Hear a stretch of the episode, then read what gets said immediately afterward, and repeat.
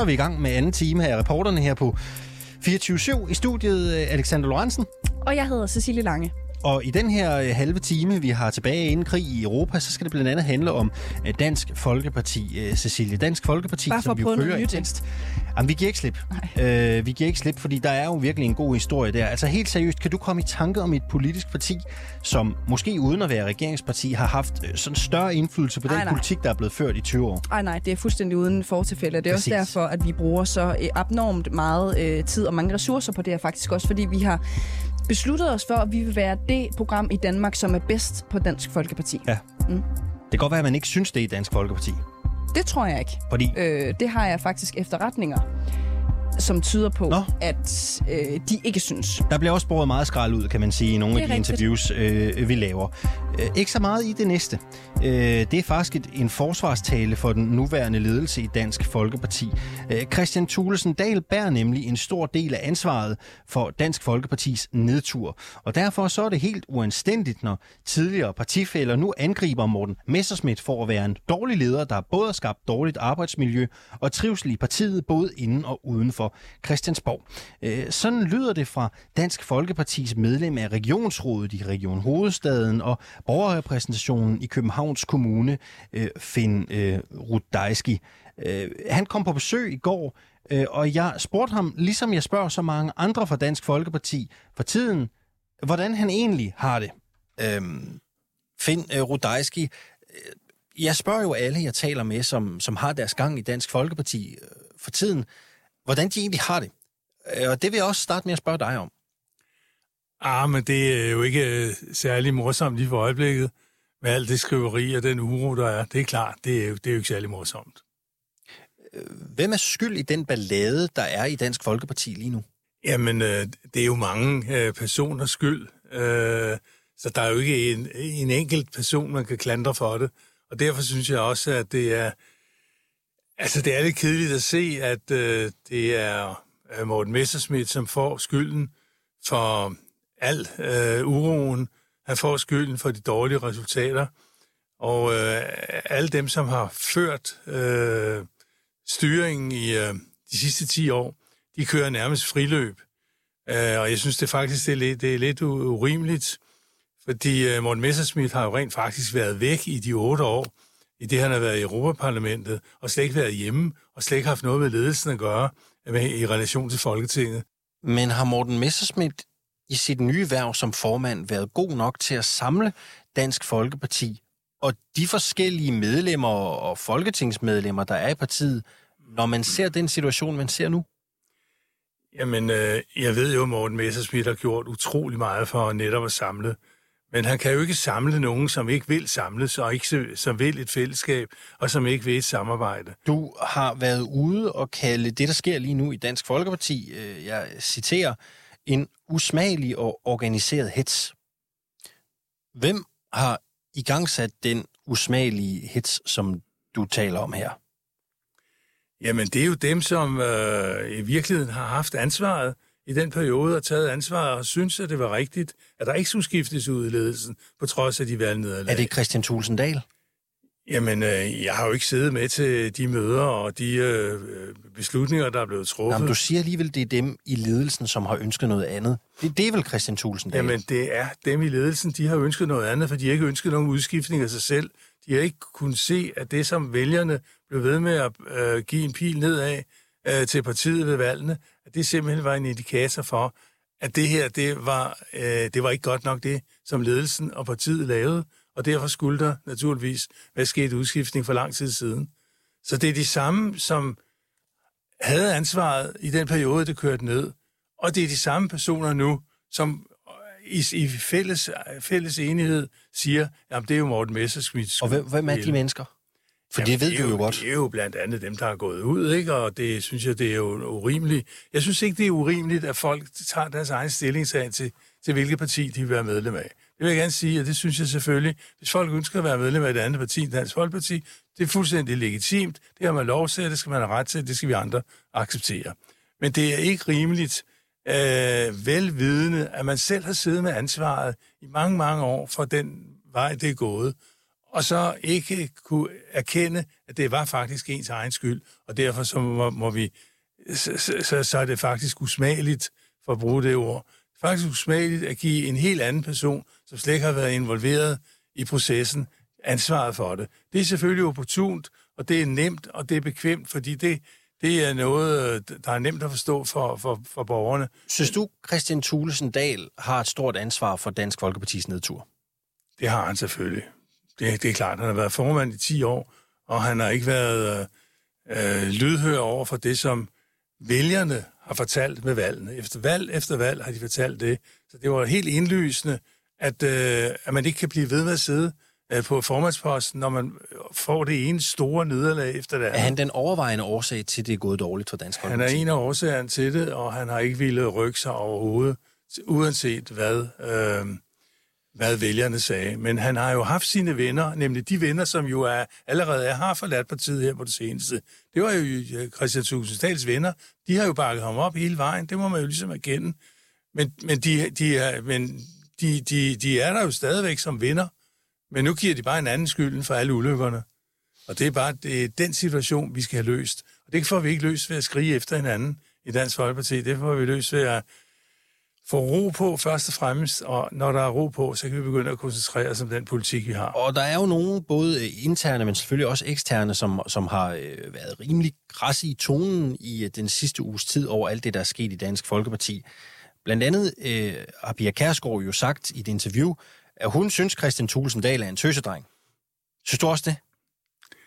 Jamen, altså, jeg bruger aldrig sådan nogle øh, benævnelser om, om andre. Jeg, jeg vil bare nøjes med at holde mig til, til, til fakta, øh, en analyse af situationen og mit synspunkt, og så vil jeg forholde mig til, hvordan jeg synes, vi kan komme ud af krisen.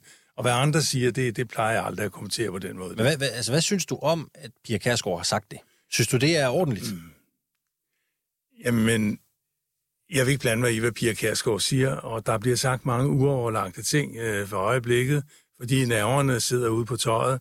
Men, men, men essensen af det hele er jo, at øh, vi er i en situation i Dansk Folkeparti, hvor styringen har været ret så mangelfuld i mange år, og man ikke har forstået vælgernes signal. Det er ligesom det. Og frustrationerne bliver så alt det, man siger til hinanden i tid og i utid, noget er kønt, og noget er ikke særlig kønt. Og det er ikke noget, som, som, som vælgerne synes er særlig spændende. De kan ikke lide ballade, og de kan heller ikke lide uro, og de kan heller ikke lide folk, der skælder ud på hinanden. Du vil ikke selv have sagt tøsedreng, kan jeg næsten høre Jeg vil nok ikke have brugt lige det ord der, men jeg vil sige, at det er... Det er... Men du kan godt forstå, hvad hun mener. Jeg forstår jo godt, øh, hvad Pia Kærsgaard mener, men... men, men du havde bare skal, ikke sagt det. Om man skal bruge det eller ikke skal bruge det, det, det må være jo sær efter temperament. Så, så du, du er måske lidt enig, men du vil ikke have sagt det? Jamen, det er jo ikke helt afgørende for, hvad, hvad jeg synes, om man skal sige tøstræk, eller man skal sige noget andet. Det, der er afgørende, det er, at der ikke er sket nogen konsekvens af det valgresultat i fire valg, hvor, hvor vælgerne har sagt til Dansk Folkepartis ledelse, det her, det er altså for dårligt, det gider vi ikke at være med til. Vi gider ikke at stemme på jer på grund af det og det. At man så ikke har lavet en konsekvens af de valgnederlag. Det er det, der er essensen af det hele. Øh, Christian Tulsendal, han er stadig medlem af Dansk Folkeparti. Han, han mm. siger jo, og det skriver han jo senest i går på sine egne sociale medier, at han selvfølgelig stadig overvejer sin fremtid. Tror du, Christian Tulsendal stadig er i Dansk Folkeparti for at skade partiet mest muligt? Jamen, jeg kender ikke hans motiver. Det kan man altså kun gisne om. Altså, Hvad tror du? Jamen, jeg, jeg, jeg, ved, jeg, jeg, kan ikke, jeg kan ikke vide, hvad der er der hans motiver, men jeg synes, at det, det er klart, at konsekvensen af, at den bliver trukket i ørerne på den måde, at Christian Tulsendal, det er jo, at det går partiet endnu dårligere. Altså, konsekvensen er jo, at uh, Morten Messerschmidt ikke får ro på, på, på de indre linjer ved hele tiden at skulle koncentrere sig om, hvad Tulsendal ønsker, og hvad han vil, og hvad han ikke vil. Tror du godt, Christian Tulsendal ved det? Ja, det tror jeg da helt sikkert, at øh, en mand, der har været formand i 10 år, er udmærket klar over konsekvenserne af det, han foretager sig. Så noget vurdering altså for Finn Rudajski, der er medlem af Regionsrådet i Region Hovedstaden og sidder i borgerrepræsentationen i Københavns Kommune for Dansk Folkeparti. Der er nyt i sagen om spionchef Lars Finsen, fordi for første gang siden Finsen blev løsladt i februar måned, så kommenterer han nu på den spektakulære sag, som har rystet både Danmark og resten af verden. Velkommen til dig, Emil Winkler. Tak politisk redaktør her på øh, 24-7. Øhm, den skriftlige kommentar, som Finsen har sendt til øh, Ritzau, den er fem sider lang. Så nu øh, hjælper du os lige med at dykke ned i nogle af de væsentligste øh, punkter. Og jeg tænker, at vi lige prøver at starte øh, med at tage en status på selve sigtelsen. Bringer Lars Finsen øh, noget nyt til bordet i forhold til, hvordan han forholder sig til den sigtelse? Nej, altså han slår fuldstændig fast, at øh, han, han selvfølgelig nægter sig skyldig. Han har også tidligere ved et retsmøde sagt, at øh, de her sigtelser mod ham er fuldstændigt vanvittige, har han sagt øh, til, til journalisterne, der var derinde. Og han understreger også, at han øh, har arbejdet øh, i mange år med, med sikkerhed og, og efterretningstjenester. Faktisk i, i, i 20 år har han arbejdet med det, hvor han har siddet helt inde i kernen på, øh, på, på klassificerede oplysninger. Og derfor så har han også en, en lang erfaring, og han, han stiller også spørgsmålstegn ved, hvorfor kom man ikke til ham og spurgte, hvis man tænkte, der var, der var noget galt. Mm. Og du siger jo, at han har jo øh, mange, mange års erfaring. Siger han noget om, fordi selve paragrafen, han er sigtet øh, i, det, det er jo også den, som bliver kaldt la- øh, landsforræder-paragrafen. Øh, Forholder han sig til overhovedet, om han har øh, ageret øh, noget, som ikke var i danske interesser? Ja, altså han, han siger, at de er fuldstændig grundløse, altså de beskyldninger, som kommer mod ham. Og han, han øh, forholder sig jo til den her hjemsendelse, som, som øh, ham og flere ledende øh, medarbejdere i FE var udsat for i, øh, i 2020, da, da flere øh, af de her ledende medarbejdere de blev, blev hjemsendt af forsvarsministeren, som, og det kom på baggrund af en undersøgelse, som øh, tæt, altså tilsynet for efterretningstjenester havde foretaget. Mm. Øh, så blev de pludselig hjemsendt, og, øh, og det, det er noget af det, han også forholder sig til i, i det her skriv. Mm. En undersøgelse, som jo i øvrigt øh, kom frem til, at der ikke var en, en finger at sætte på, på deres arbejde. Ja, netop, også. Ja. netop der kom jo, øh, der blev iværksat en kommissionsundersøgelse, som skulle undersøge, er der egentlig noget i de her beskyldninger om, at, at de her ledende medarbejdere skulle have handlet ulovligt. Og den kom altså frem til, at der var ikke en finger at sætte på det, øh, og så blev, øh, så blev de, fik de lov til at komme tilbage mm. på den her Lars Finsen. Emil Winkler, hvorfor filan kommenterer Finsen på sagen nu? Jamen det gør han, fordi at øh, de seneste par dage, der har Berlinske kunne afsløre nogle af de sigtelser, der, der er imod ham. Øh, der er en række sigtelser, og nogle af sigtelserne går på, at han skulle have talt med familiemedlemmer, venner og journalister øh, under den her hjemsendelse og, og talt om klassificeret, øh, klassificeret indhold med øh, disse mennesker. Og øh, han føler sig egentlig dybt krænket over den behandling, han får lige nu. Så sætter han ord på, øh, øh, hvorfor han gør det. Altså, øh, ja, man forstår det jo godt, hvis man skal prøve at sætte sig selv i hans sted et eller andet, øh, et eller andet sted. Øh, men siger han noget om, hvorfor? Hvorfor han udtaler sig nu? Ja, hvorfor han føler sig øh, krænket? Ja, altså, der er jo blevet, altså, han fortæller, øh, og det har Berlinske også afsløret, at der er øh, dybt fortrolige, eller sådan meget private øh, oplysninger omkring ham, som, som er blevet øh, blandt andet øh, fortalt til, til ledende politikere. Øhm, og det, det, det er jo nogle af de ting, som han føler sig krænket over. Altså, at det er meget, han er blevet, altså man skal huske, at han er blevet aflyttet, rumaflyttet og skygget øh, og overvåget gennem længere tid af, af PET. Øh, og, og de har jo så fundet frem til nogle ting, som, som, som så er blevet delt med øh, de her politikere. Blandt andet så fortæller han, at, øh, og nu citerer jeg fra, fra det her skriv, han siger, jeg kan i øvrigt ikke udelukke, øh, at nogen på møderne også må have pustet til den omstændighed, at den langvarige overvågning har øh, afsløret, at vi på et tidspunkt sidste forår indsamlede et par værdiløse cykelvrag, til brug i sommerhuset, der var afmærket til bortførsel til destruktion, og at jeg fiskede en udsmidt cykel op af en metalcontainer på genbrugspladsen. Altså, han mener, det er sådan nogle ting, som også er blevet delt, hvor han, altså, hvor han jo siger, jamen, det er jo, det er jo, det er jo fuldstændig vanvittigt. Okay, så, så det Lars Finsen øh, giver som eksempel her, det er altså, at øh, via øh, overvågning, aflytning, så har man viderebragt information til partileder om, at Lars Finsen, og det må man jo ikke, men altså har fundet gamle, forladte cykelvrag og taget dem til sig i sommerhus. Ja. Det er, det er de ting, han spekulerer i, som, som der ligesom er blevet delt med de her politikere. Kan vi overhovedet finde, hvis vi øh, kigger dybt i, i, i teksten her, eller med vores generelle viden, finde en eller anden form for årsag til, at man har viderebragt den her slags informationer øh, øh, til partileder? Jamen altså, man, man, man har jo øh, virkelig øh, forsøgt at skabe en sag omkring øh, Lars Finsen, og han spekulerer jo også i, altså, at der er nogen, der har en eller anden form for øh, horn i siden på ham, og derfor så forsøger man ligesom at indsamle alt, hvad man overhovedet kan, som kan underminere hans troværdighed og, og al den erfaring, som han nu ellers måtte have, altså, under, under, øh, altså underminere hele hans person, kan man sige. Har der været noget i det der med, for det kan jeg huske, vi talte om, altså, om, om der var en mulighed for, at han kunne afpresses af en journalist, om det ligesom på en eller anden måde har haft noget at sige i, i forhold til, om den her viderebringelse af information har været relevant? Ja, altså det, det er jo sådan nogle informationer, altså de har indsamlet nogle informationer omkring ham, som de mener, at han kunne afpresses på. Og det er jo, altså i virkeligheden er det jo altså ret slemt, hvis en, en spionchef kan afpresses. Det, det må selvfølgelig ikke ske.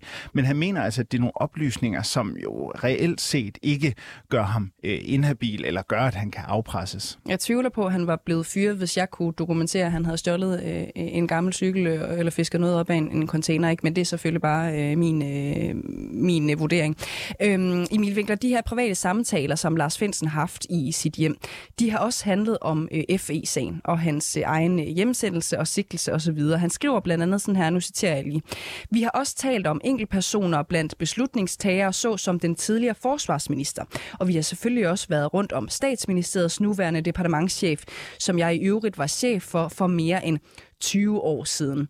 Øhm, her går ud fra, at han taler om måske Bremsen og Barbara Bertelsen, øh, men, men, men hvorfor bringer han det op? Altså, han bliver jo hjemsendt af, af forsvarsministeren på nogle, nogle, som, nogle beskyldninger, som han mener er fuldstændig grundløse. Altså, at den her hjemsendelse øh, for, for, for de her ledende medarbejdere i FE.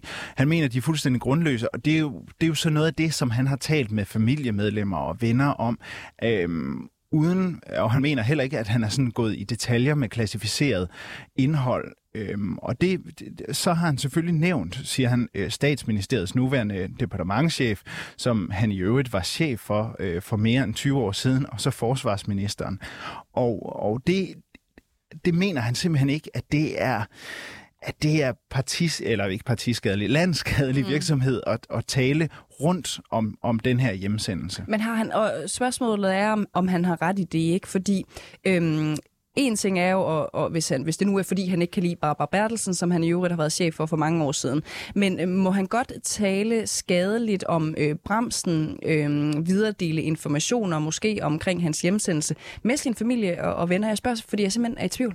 Jamen spørgsmålet er, om han er gået ind i indholdet af hjemsendelsen, eller om han bare har øh, været derhjemme og, og sagt til sin familie, at øh, han synes, Bremsen er en idiot. Mm. Altså, vi kender jo alle sammen det der med at komme hjem til, til, til vores kæreste, kæreste eller til vores venner og sige, ah, min Chef, chef han, ja, chefen er sgu lidt en idiot i dag. Altså, spørgsmålet er, om, han har, om det er det, han har sagt, eller om han faktisk har, er gået ind i substansen af sagen. Og, og det er jo det, der ligesom bliver stillet spørgsmålstegn. Mm. Ved, kan, kan du regne ud, hvorfor han nævner dem i den her udtalelse, som han har sendt til Ritzau? Altså, hvad vil han sige med det? Jamen det han jo prøver at sige her, det er jo, at han siger, jamen jeg har, jeg har, ikke, jeg er ikke gået ind i, i, i selve sagen, jeg er ikke gået ind i substansen, jeg har bare talt rundt om den og sagt, at jeg synes, det er fuldstændig latterligt, at jeg er blevet hjemsendt, og jeg synes, det er fuldstændig grundløst, hvilket en kommission jo også nåede frem til. Og det er da en interessant oplysning. Altså i, i 2020, så bliver flere medarbejdere hjemsendt. I 2021, så bliver de jo øh, fuldstændig frikendt af den her kommission. Så kan man også vente om at sige, at det, at Lars øh, Finsen går er kritisk over det her derhjemme, den er måske god nok, fordi de jo netop blev øh, besluttet, og, og, og, og man fandt frem til, at det var grundløst, at han var sendt hjem. Øh, ja, var det korte svar, ikke? Jo, Nå, jo men, men det, det er klart, altså, han mener jo, at de her, det er grundløst. Og det er jo så også det, som kommissionen kommer, kommer frem til. Altså, det bliver fuldstændig frikendt. Mm. Altså, der er ikke noget i den her øh, hjemsendelse. Altså, der er ikke noget, som kan begrunde den her hjemsendelse. Det er det, kommissionen kommer frem til. Og det er det, han har talt om. Mm. Altså, han, han har følt sig uretfærdigt behandlet. Og det er det, han reelt har, har talt om derhjemme, siger han selv. Altså, han, han, han siger, øh, også i den her udtalelse, at det vækker en bekymring i forhold til, hvilke motiver, der reelt også kan ligge bag meget af det, der foregår i den samlede håndtering af denne sag. Altså, han stiller spørgsmålstegn ved håndteringen, og spekulerer i, jamen, altså, er der bare blevet handlet øh, med nogle motiver, som vi ikke kender til lige nu? Hvad tror du, det er for motiver, han forsøger at belyse? Jamen altså, hele sagen starter jo med, at Ted kommer med, med den her vurdering til forsvarsministeren, og hun handler jo meget resolut, men handler forsvarsministeriet i virkeligheden uden at undersøge sagen nærmere. Og det er der jo noget, der tyder på, i og med at kommissionen jo kommer frem til et andet resultat. Emil Winkler, politisk redaktør her på øh, kanalen. Tak fordi du lige vil tage os igennem øh, den her fem sider øh, lange udtalelse. Selv Reporterne er slut for den her morgen. Camilla Michelle Mikkelsen har redigeret. Øh, husk, at man kan høre alle de programmer fra reporterne, men nu måtte mangle at høre af den ene eller den anden årsag, der hvor du henter din podcasts.